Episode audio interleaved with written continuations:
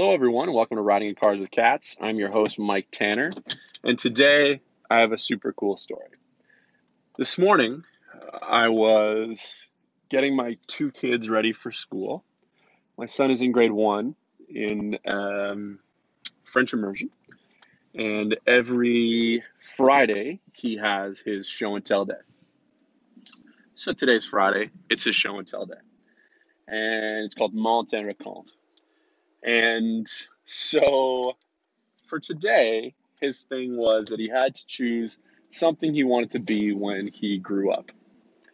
So started out a little rough because we had to explain to our son that professional crokinole was not uh, really a, a potential job at this point. And I felt really bad actually, as someone who really stresses like, look, you can make your own way.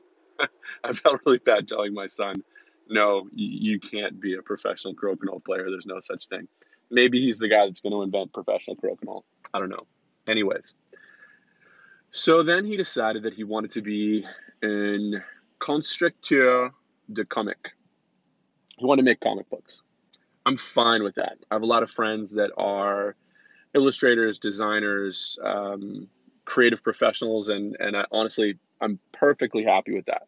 And honestly, the other part is I don't have to be happy with what he chooses. It's his life. Anyways, he decided I, I set up a little comic book for him so that he could um, so that he could draw out his first ever comic that he made, uh, The Adventures of Cat Kitty. Uh, because honestly, kids do some pretty ridiculous stuff. But here was the really ridiculous stuff. And this comes back to something that just blew me out of the water. And I'm going to make Ross Simmonds listen to this because I know he'll relate to it and I know I can relate to it. But here's what happened. So I told my son, um, okay, you can go ahead and, and make this comic book. And here's what he said He said, I need to sneak into the principal's office and make a whole bunch of copies of this and so I thought he meant for his classmates. So I said, "Oh, buddy, you, you don't have to do that. Actually, they don't. Your classmates don't necessarily need uh, need copies of it." And he said, "No, no. I'm to sneak into my. I'm to sneak into the principal's office. I'm to make copies of it, and then I'm to take those copies to the playground and I'm to sell them." I can't really explain to you how excited I was to hear my son basically say he was going to do some sort of, all right, albeit illegal, but really cool guerrilla marketing, basically, um, where he was going to, uh, you know, sort of bootstrap his own uh, his own production line. Um, I would prefer something a little different, maybe, than sneaking into the principal's office and copying them on the low. But this was the idea. He was going to actually do something really interesting and really unique. He was going to go create a product, take it to market, and then sell it. When I was a kid, and I, the, the, the funny thing about this is my son doesn't really know how that that works. My son, you know, my wife and I don't have jobs where we sell things per se. So they don't, he doesn't have a concept really of like, oh, I make this thing, then I sell it. But he's been to the market a lot. He's seen these sort of young um, entrepreneurs that I've been around that, that I've done things with. He's seen entrepreneurs at the market selling different things. And it was really, really cool to hear him talk about this.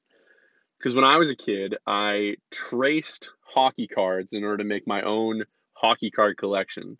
And then I would sell packs of five of these cards for a quarter.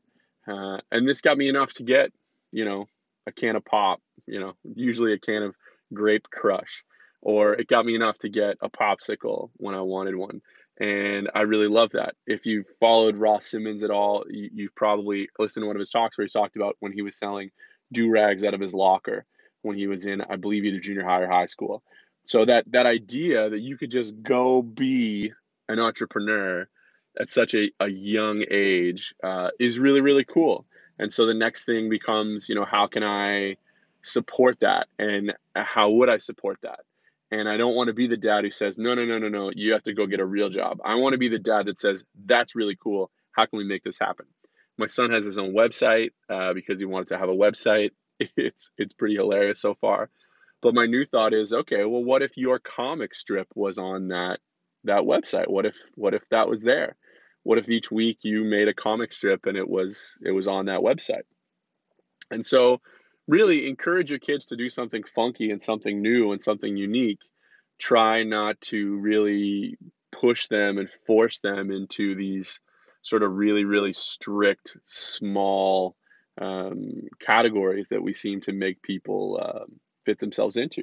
And if your kid says, hey, uh, I want to make comic books and sell them to my classmates on the playground, within reason, maybe that's something you should be supporting.